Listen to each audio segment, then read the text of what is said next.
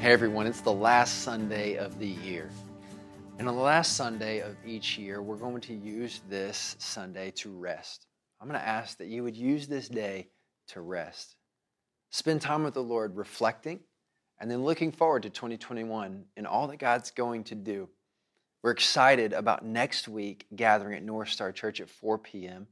because I believe that God's going to begin uh, to lay out vision uh, for what we're going to be a part of. I believe that God is up to some really, really special things in 2021, and I can't wait to be a part of it with you. As we went through this Christmas season, my daughters wanted a Christmas tree, but not just any ordinary Christmas tree. They wanted a Christmas tree uh, in their room. They decorated this Christmas tree uh, every day in different things. But came a time that my daughter started not sleeping so well. And I quickly realized that she wasn't sleeping so well because of the beam of light that remained on 24 7, her tree. It wasn't propped in the bottom, it wasn't like put down in the bottom, it was propped up, and so the light shone all over the room, and it was just daylight 24 7. She told me, Dad, I, I just can't sleep. And I said, Well, baby girl, probably because the sun is shining in your room, and let's just take this tree, let's just turn the tree off tonight and see what happens. She said, Okay. So we turn the tree off. I leave. A little bit later, she calls me in, and I, I go in, and she says, Dad, I can't stop thinking about that creepy shadow over there. I said, what, Baby, is that? That's not a creepy shadow. That's, that's just your tree without the lights on. She said, But Dad, I can't stop thinking about that shadow.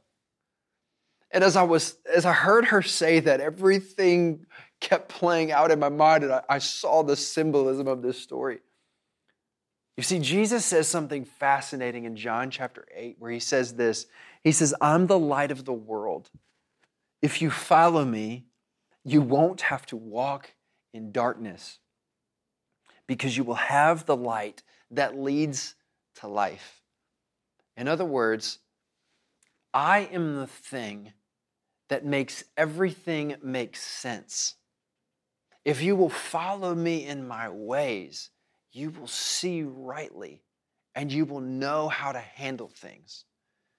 As we look back to 2020, did the light turn on in any unique way in your life?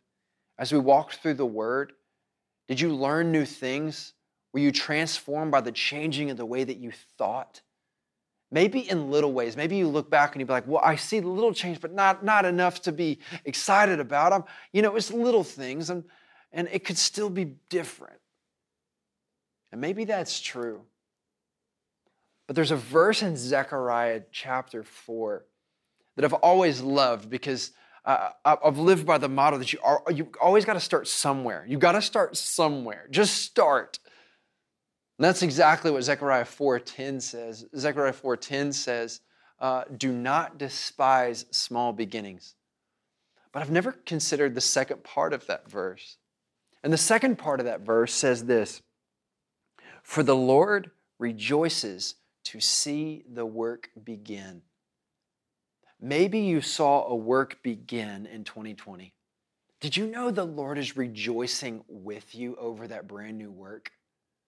So I'm going to invite you at the last day of the year, what will bring rest to our souls is would you join the Lord in rejoicing?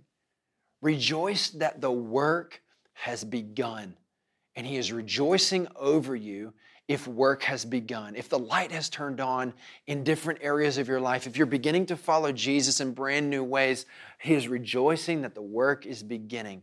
But the work is not over and the work is going to continue. And that's what we believe in 2021.